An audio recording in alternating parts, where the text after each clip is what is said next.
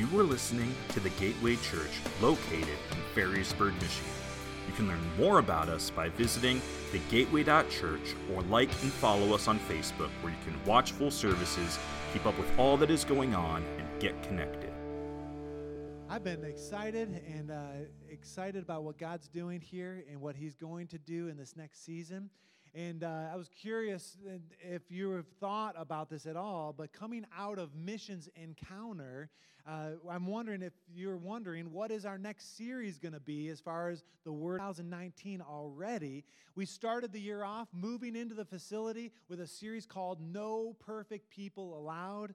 And then we did a series called My Big Mouth, and that was fun. And then we did a series on the Holy Spirit. And through the summer, we had a series on our greatest needs. And then we did the Beatitudes. How many remember that before? Are you tracking with me? You're like, yeah, I kind of, remember that. And, uh, and I'll just say that type of preaching, topical, time, taking a series and, and uh, taking a topic and preaching, is unusual for me. And if you haven't been with us uh, previous, uh, then you may be surprised that we actually, uh, as a rule, uh, do more expository preaching, where we take a book of the Bible and we take it line by line and we say, all right, the power is in the Word of God, and we highlight that and we let it uh, ring loud and true. And so we're heading back into a season of expository preaching, and we are going to cover the Gospel of Mark. And I'm passionate about this. And we want to preach the whole counsel of God. We want to be faithful to the Word of God. And we don't want just to hit easy passages or things that maybe I'm burdened about or maybe, you know, whatever a hot topic is. We want to hit the Word of God and it will cause us to preach on things that maybe we wouldn't normally preach on. If it was up to me, I would probably preach about missions one Sunday and then the next Sunday, I would talk about giving and talk about money. That's me, because that's something I'm passionate about. And then the next Sunday, I'd come back and talk about missions. And then I'd probably do another Sunday on money, because that's something I'm passionate about. And you guys, you, some of you know that about me. If we're talking at any length of time, I'm probably going to talk about finances or debt free living, things like that. And then if there was a five Sunday month, it would be missions, giving, missions, money, and then I'd probably do a, a week on missions and money together. And uh, that's just the reality. And so, to help us to stay on track and to do more of the whole counsel of God, we're going to do some expository preaching. And my conviction is that when truth is presented, it transforms lives. Do you believe that? I mean, that's why you're here. And so, in the next five weeks, we're going to preach through the entire book of Mark. No, I'm just kidding. We're, we are going to do the next five weeks, and then we're going to take a break for Christmas. We're doing a Christmas series called A Christmas to Remember, uh, December 8th through the 29th, and you'll want to make sure you're a part of that. We've got some big goals. We are believing that 500 people will come through our doors in, in the month of December and uh, to, be, to hear, and uh, that's our goal. And so we've got some work to do, and uh, that means all of us are going to be activated. Uh, so, Christmas to remember. But then we'll be back in the Gospel of Mark for 2020. That's primarily going to be where we're going to be focusing, and we'll break that down into some uh, chunks. And, and we're just believing that God is going to use this series. You say, why the Gospel according to Mark? And that's a good question. Well, like I mentioned, I've been drawn to the Gospels, that it transforms lives, and there's power in that. And we've preached through the book of John in its entirety.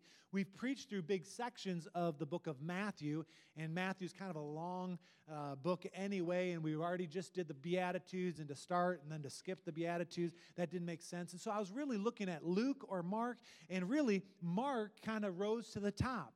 And I have never studied in depth the book of Mark, but as I began to let it simmer, I realized that it's not only one of the first gospels that was written after the resurrection, but it's the simplest of gospels. And for new believers, people in our lives that are new to the faith, uh, this is a great gospel. Some people say, oh, you should start reading in the book of John. How many have ever heard that? Like, once you're a new believer. Well, I mean, John's, you can't go wrong with any of the gospels, but after about eight or nine chapters, there's some confusing stuff in the book of John. Like, we have to eat the flesh of Jesus and drink his blood, right? And it's like, ugh, like what's this about? Well, we don't get any of that in the book of Mark. And there's not a lot of discourse. It's really just purely the story of Jesus. N.T. Wright, one of the commentators I've been reading, said this It's the shortest and the sharpest of stories about Jesus. It was the first to be written after the resurrection. And then listen to this the book of Mark, the Gospel of Mark, was meant to grab you by the collar, which I'm not wearing a collar today, but grab you by the collar and make you face the truth about Jesus, about God, and about yourself. And with God's help, that's what we're going to do. Now, the book of Mark, it was written to a group of believers that would li- were living in Rome. So, some Roman believers. There was definitely persecution for those that were turning their faith over to, uh, to Jesus. And what's interesting is that unless you were in charge, we're illiterate. And so Mark was a simple gospel. It's just simple to read. And it was meant to read and reread, it was meant to keep your interest. There's a lot of movement in the book of uh, Mark. And what's interesting to me is as I've studied, Wiersbe points out, a commentator I've been using, he points out that uh, within the the book of Mark, there's the word immediately that is used 41 times. 41 times. And that word immediately is only used 14 other times in all of the rest of the New Testament. And what's cool is when you start to look at it, uh, even in just the first chapter, look at, well, look at this with me. Mark chapter 1, verse 10 says this And he came up out of the water. Immediately he saw the heavens being torn open. Verse 18 says this And immediately they left their nets and they followed him. Verse 20 says this And immediately he called them, and they left their father Zebedee in the boat with the hired servants, and they followed Jesus. Verse 21 And they went up to Capernaum, and immediately on the Sabbath he entered the synagogue and was teaching. Verse 23 And immediately there was in the synagogue a man with an unclean spirit. Verse 29 And immediately he left the synagogue and entered the house of Simon and Andrew. Verse 30 uh, let's see. And now Simon, Simon's mother-in-law lay ill with a fever, and immediately they told him about her. Verse 42, last one in the chapter one, says, And immediately the leprosy left him, and he was made clean. And you're saying, Mark, what is the big hurry? All this immediately, immediately, all this movement, all this action. And it was action packed because there was an urgency to get people the gospel. It was the first book written, the first gospel written. And it's the good news. And it makes a difference. And I would encourage you to read it in its entirety. And when you do so, you will see three questions that are answered Who is Jesus? Number one. Why did he come? And what does it mean to follow him? And what you're going to find out as well when you read the book of Mark compared to the other gospels is that it's different. It's more in your face. Over and over, we're going to see the person of Jesus, the person of Jesus, the person of Jesus, until it's impossible to be neutral. Paul Tripp, another commentator I'm using, says this, and I'll read this is a quote You have to respond to this Jesus. You have to respond to who He is. You have to respond to what He has done. You have to respond to what He says about you. You have to decide whether you will follow Him. You have to face the reality of the cross. And then I'll put the last verse up, uh, quote You have, or you cannot be neutral and read the Gospel of Mark. Either you're going to believe it or you're going to walk away from it. Either you're going to put your faith in God, in Jesus, or you're going to walk away. And there's no riding the fence. And with that, I'm excited. And I'm curious uh, how the Lord is going to work in this next season. And I believe God has got big plans. Now, let's talk about who Mark was. And uh, as we talk about that, you know, who is Mark? There's a few things that, as you do a little study, that sometimes in Scripture, he's called John Mark. And he was young, a young man. And so when you see John Mark in the book of Acts in particular, that's the same Mark. So it's Mark or John Mark. We also know when you study that he was the cousin of Barnabas. He was connected with Paul and Silas pretty intimately, and throughout the book of Acts, we see Mark or John Mark being connected for sure. But what I did not know about Mark is that he actually walked away from ministry at one point in his life. In fact, some commentators describe Mark as a quitter. It was interesting. So much so that Paul did not want him to go on the journey for his second missionary journey. He did not trust Mark. In Acts chapter 15 and Acts chapter 16, Paul, Silas, and Timothy, they're on their way one way, and Barnabas, his cousin, picks Mark back up and gives him a second chance and reinstates Barnabas. And what I see is a theme, and what we're going to see over these years, or over the year of 2020, is that the gospel of Mark is a gospel of second chances. And I love that because how many of us have ever failed, right? We've made mistakes. We've, we've, the enemy, he wreaks havoc with our mind, and, and maybe we've been disqualified for a season. We've been out and on the sideline. And I just want you to know that whatever you've done, wherever you've been, whatever you've seen, whatever you've said, that what, even though it is tragic, tragic and as horrible as it might be, it is not final. God is a God of second chances. And when we read the book of Mark, we're going to see that loud and clear. So we say, Who is Mark?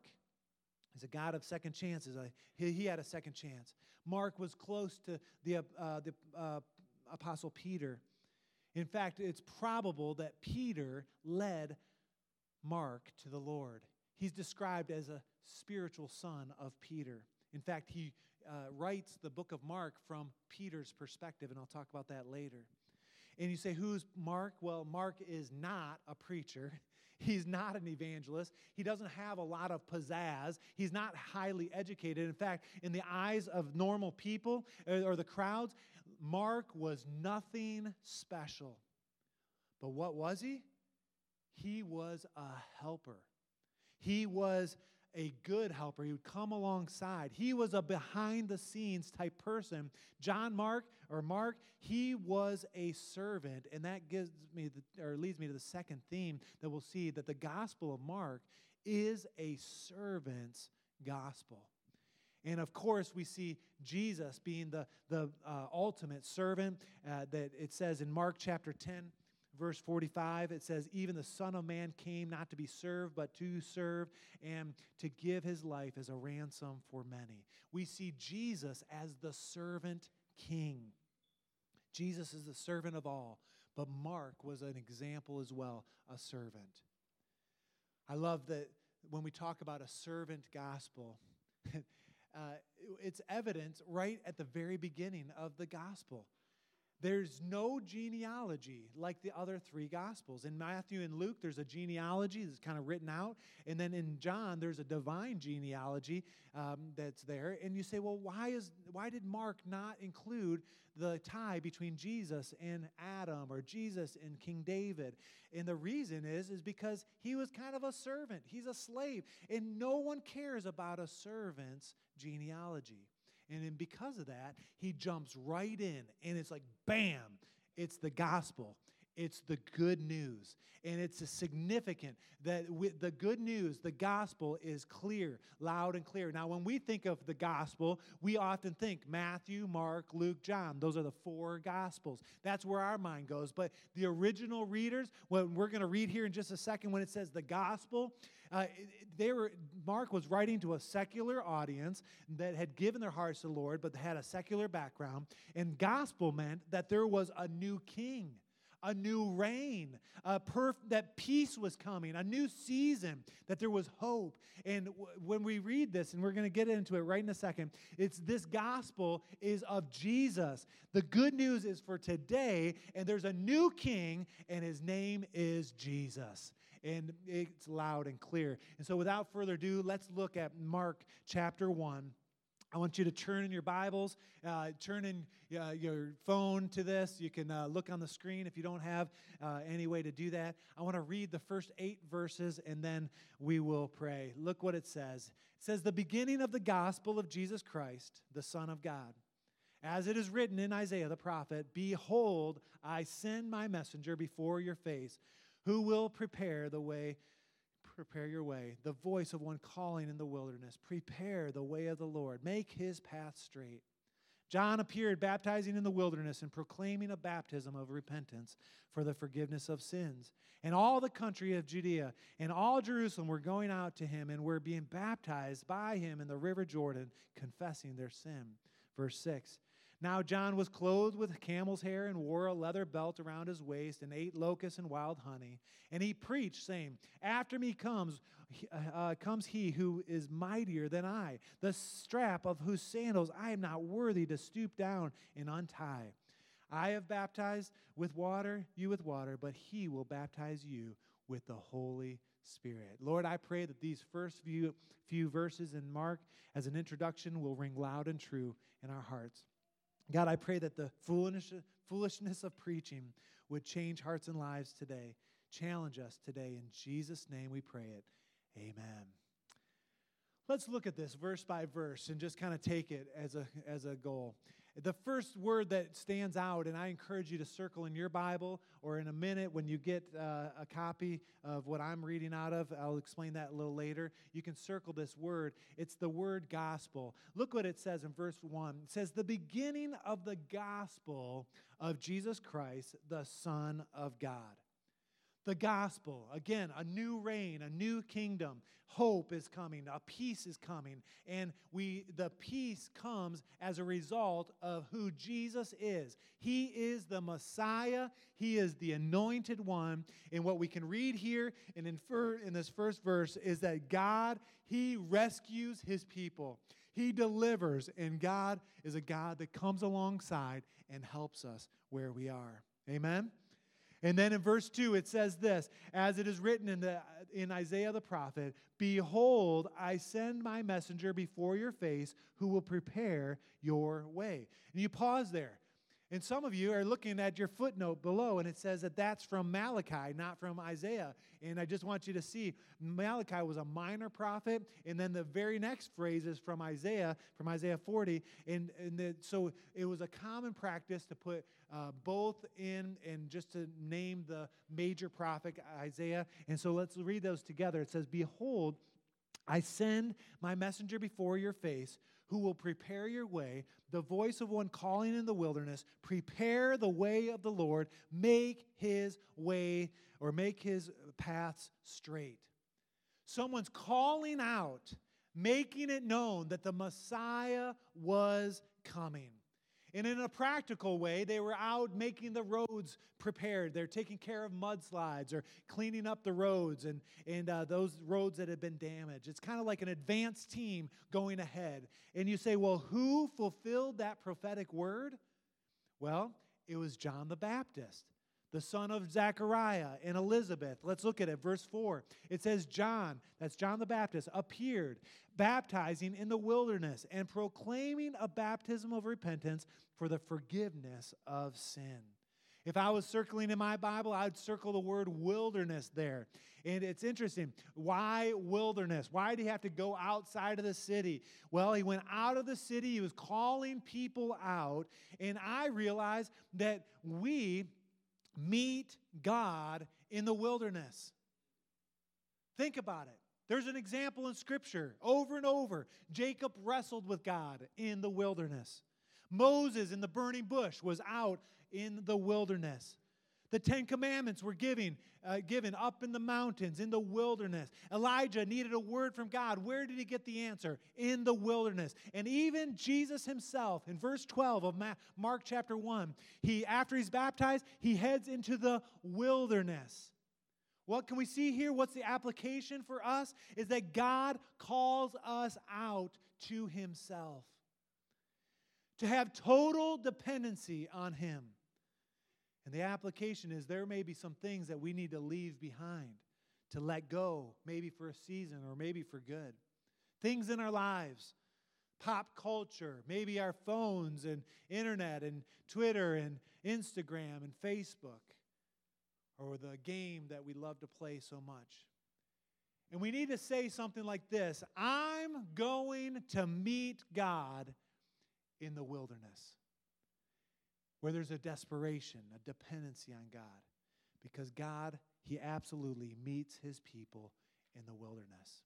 And next week, we're going to talk about that wilderness experience a little greater. And we're going to give you some tools and we're going to challenge you to, to cut away some things in your life. But that's not the goal for today. Uh, let's continue. Let's look at verse 4 and verse 5. As I read these again, the, uh, the idea here, I want you to see the word baptism. It says, verse 4 John appeared baptizing in the wilderness and proclaiming a baptism of ra- repentance for the forgiveness of sins. And in the country of Judea and all Jerusalem, we're going out to him and we're being baptized by him in the river Jordan, confessing their sins. When you read this, you have to know how unusual this was. And we're going to talk about baptism next week and look at Jesus and his baptism. But this is a sign right from the very beginning for the Gospel of Mark that it is not business as usual. Something has changed. And there is definitely, without a doubt, an urgency in Mark and what's happening here and in John the Baptist story. Verse 6, let's continue. It says, And now John was clothed with camel's hair and wore a leather belt around his waist and ate lo- locusts and wild honey. It's interesting when you study that. The camel hair was different. It was not a linen, it would have been rough and kind of hairy. But it, as you study this, this was the robe of a prophet. He was wearing prophetic clothes, if that's even a, a, thing, a prophetic outfit. And I've thought about, I was looking at my wardrobe, what could I wear this week to church? And is this prophetic? I mean, it's not. and, uh, and I don't know if there's anything there, but I couldn't find anything. But I, I thought it was interesting to think about. And then it says that he ate locusts and honey. And I always thought, oh, he's out there catching little bugs and, and he's, you know, in the bee's hive and, you know, getting stung. And I mean, this guy's, you know, a rebel, but I understand now that it was, he was eating from a locust tree where there were seeds and he was, uh, it would have been date honey, not from a honeycomb or where bees are around. And so I, th- I was thinking, it was like John the Baptist was eating Clif bars or a kind bar. And uh, it was sustainable, it met his needs. It wasn't elaborate, but it was definitely not bugs and bees and all that. And you say, well, what was John the Baptist? What was his message? What was he saying? And what you have to read or what you got to see here is that Jesus was coming. Look at it, verse 7. And he preached, saying, after me comes one who might, is mightier than I, the strap of whose sandal I am not worthy to stoop down and untie. We see John the Baptist as a servant here. He knows his place. He, he presents it that Jesus is coming, but he does it with humility.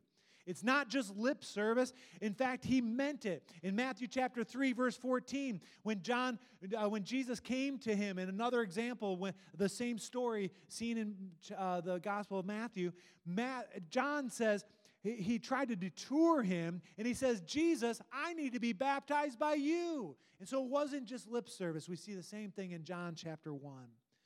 And so we see John, his message is that Jesus is coming. And then lastly, verse 8, he says, I have baptized you with water, but he will baptize you with the Holy Spirit. And some of your versions might say, with Holy Spirit and with fire. And I love that. And next week, again, we're going to talk about Jesus' baptism, and we'll look at some of these verses, our crossover. But for me, as I've been sitting with this and kind of creating uh, a, a message series, and today's kind of like an introduction. Let me just remind you of some of the things that we've talked about. We see uh, the Gospel of Mark. We see Mark, as he's be, he was saved by Peter. He's a spiritual son. He had a time where he walked away from ministry. He kind of waffled out, made some mistakes. He was not perfect. Aren't you glad there are not perfect people that God used? He was reinstated by Barnabas. We see uh, Mark as the helper, as a servant, so much so that he actually doesn't write the gospel from his perspective, but instead he writes it from Peter's perspective, who was his spiritual father. And uh, I never knew that. And you say, well, Mark, what was so important that you wrote this gospel? Why are you writing this? And why was it the first one written? So there was this urgency prepare the way of the Lord. And the big key is that Jesus was coming. Even in this introduction, it's Jesus. It's Jesus. It's Jesus. You might read the first eight verses and say, oh, that's about John the Baptist. No, it's about Jesus and about John the Baptist saying, hey, prepare. The king is coming. There was an urgency, there was a movement, there was immediacy, and we'll see that throughout the book of Mark. And what I what kind of just captured my heart and the question I want to ask us, and I'm, I'm including myself in this, is how urgent are we when it comes to making Jesus' name famous? We come up with excuses like, well, you know, I'm just nothing. I'm just, you know, I'm a nobody. God couldn't use me. You might not say that out loud, but you might think that. You may say, well, my past. Well, eh, Pastor, if you just knew what I've done or what I've said or where I've been or what I've seen, and you say, you know, I, I would be disqualified from being used to get the word out about Jesus. And I just want to say that Mark has a different perspective. It's a gospel of second chances.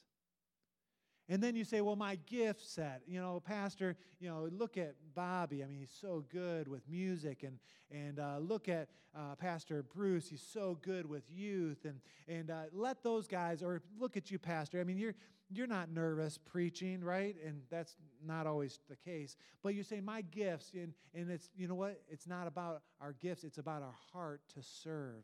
We see in the Gospel of Mark that it's a servant's gospel. Are you willing to serve? to make the name of Jesus famous? And I wrote in my notes, and I've debated whether to put this on the screen. In fact, I added it this morning uh, with Bonnie. I'm going to ask you a question, and I'm going to include myself in this. And I want it just to settle in for a moment. Do we, you and I, even care if the name of Jesus is made famous? Look over your last week your last month, over the last year. And I'm challenged. Do we even care? By the way we spend our time, by the way we challenge our neighbors and our friends and our coworkers? Or are we flying under the radar like we don't care? I'm challenged by this story and Mark's urgency, Mark's gospel here the gospel of good news, the gospel being uh, put forward. And I, I was convicted because I don't think my life is always 100% Jesus. I'm challenged by the Gospel of Mark. But I'm also challenged this week, and it came out of left field, let me say, by another person that I'm challenged by. In fact, I'm going to put a picture up, and I'm just curious by a show of hands if you know who this person is. All right. Kanye West. First service, I said Kiana West. That's how much I know who, who this is. This is Kanye.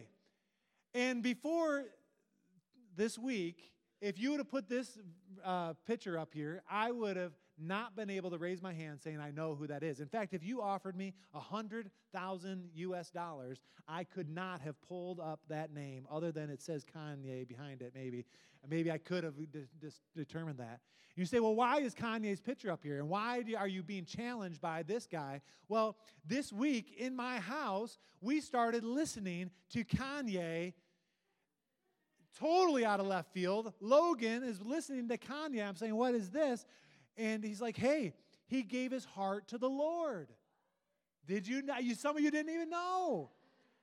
And some of you are like the rest of the, the culture. And what's crazy is I did a little digging, and uh, Kanye has been compared to the Apostle Paul, where he at one point was totally against God and now is totally for God. And so he's been related there. We could compare Kanye to John the Baptist because in Mark chapter 1, verse 5, it says that people went out to see him. And I'm telling you, stadiums across the nation and across the world are being filled by people where they're coming to see Kanye.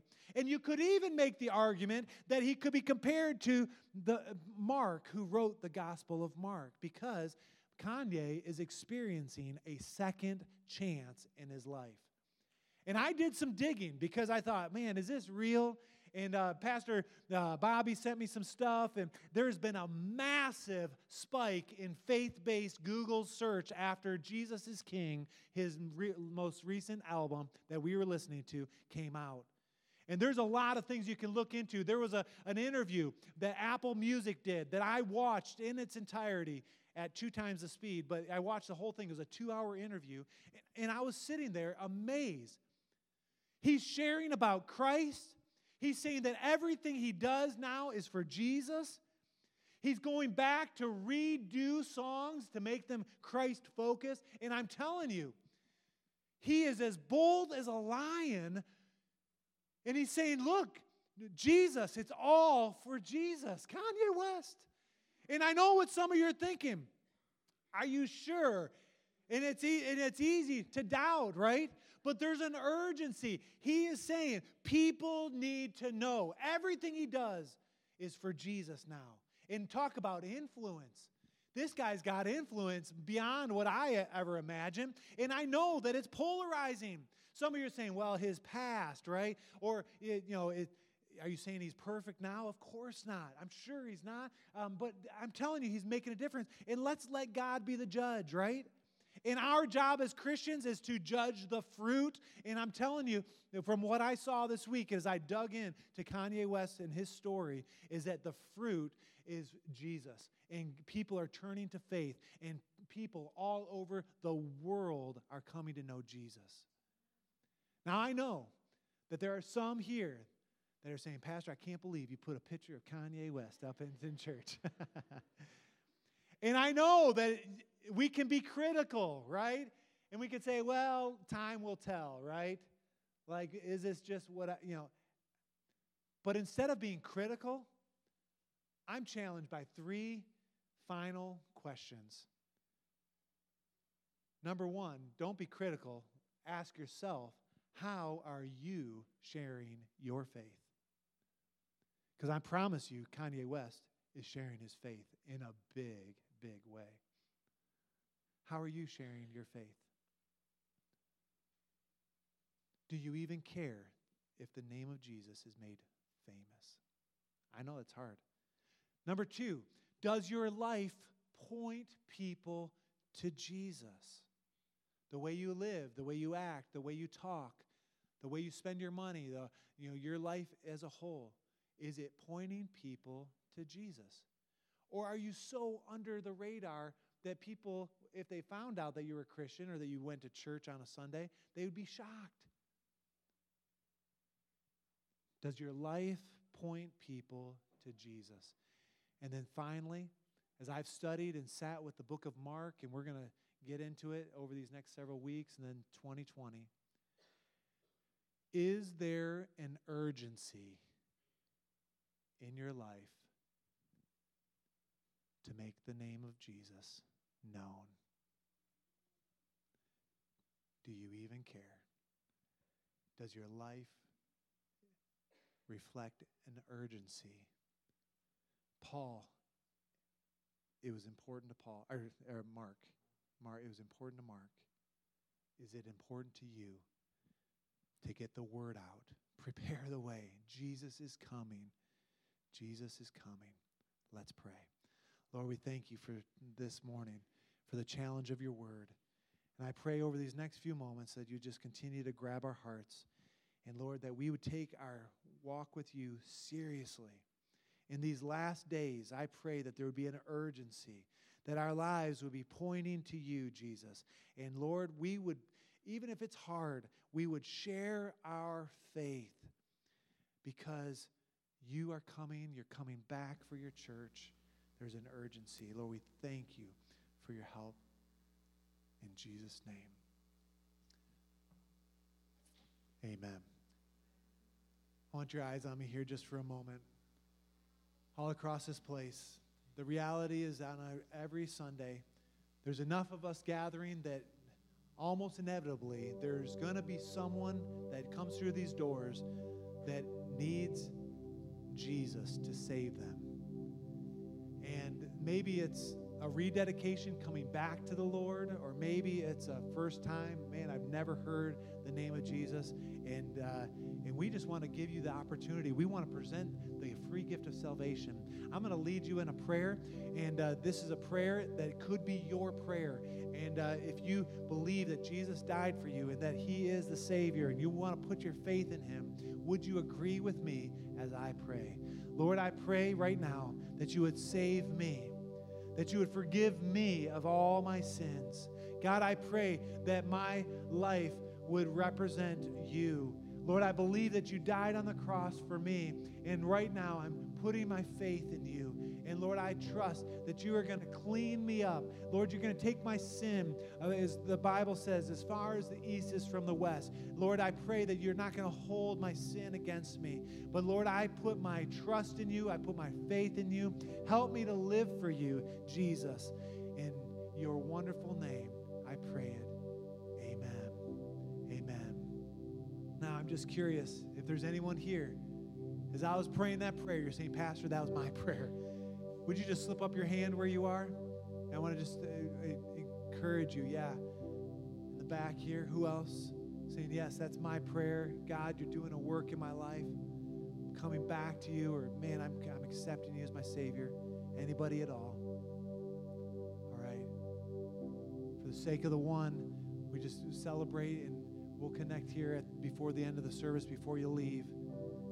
But I want to just challenge you. Was there someone else? Who else? Someone on the side I didn't see? Just put up your hand again if you would. Yeah, thanks. Okay, got it. All right, awesome. Awesome. Two in the house today. Praise God. Isn't it great how God stirs us and helps us and brings us back to Him? Amen. Amen. Amen. Two, two quick thoughts. Number one is we want this series in the book of Mark difference in your life.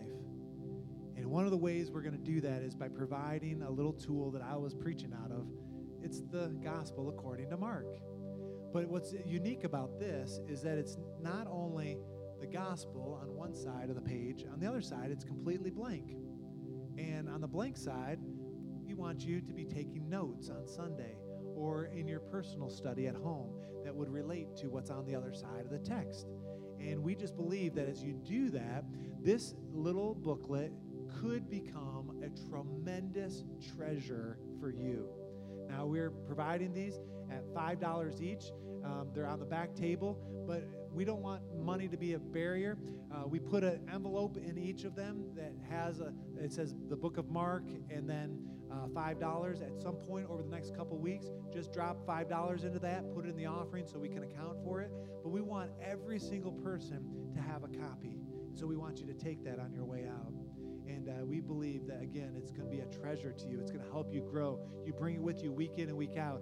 For, all, for most of 2020, we'll be in the book of Mark, and we want to encourage you to make this. And so you'll want to write your name in it, uh, like I did. I put my phone number. If I lose it or if someone steals it, just kidding. Anyway, so that's number one. The second thing is as we leave, I know the Lord's been stirring, and some of you weren't here and did not participate in our faith promise pledges. And uh, if you're ready to make a faith promise like Jessica and I did, we did today, we put ours in in the bucket and added to next week. And uh, th- uh, today and for the next two Sundays, we're receiving faith promises. Again, if you make a faith promise, you keep the little portion and then you give the other portion. We're just going to count those up. One person is going to do that. No one else is going to see. And then we're going to, uh, uh, we'll announce that on the last Sunday of November. And, uh, and we're just believing that God's stirring there. And then uh, if you turn in a faith promise, we want you to take a keychain in return to remind you that missions has been and always will be the key to our future. That's corporately, but it's also the key to your future. And so when you use that keychain, it'll remind you of your missions faith promise and what God's doing in your life. And we're just believing that generosity is increasing eh, all across the board. And so uh, those are on the table as well, and you'll want to interact with that. And then the last thing, I'll go ahead and stand up. We wanted to close today's service. Man, I went a little long, but that's okay. We want to close today's service um, with an anthem, with a charge. And there's a song we've sang, and uh, we want to sing it together with some intensity, knowing that we're headed into a good season, that we serve a good God, and it's called Good Grace. And without further ado, let's sing this out at the end of the song. You can be dismissed. God bless you. Go in the grace of God. Amen. Thank you for listening to this week's message from the Gateway Church. If you'd like to find out more about our church, such as service times, giving, and ways to get connected, visit us at thegateway.church.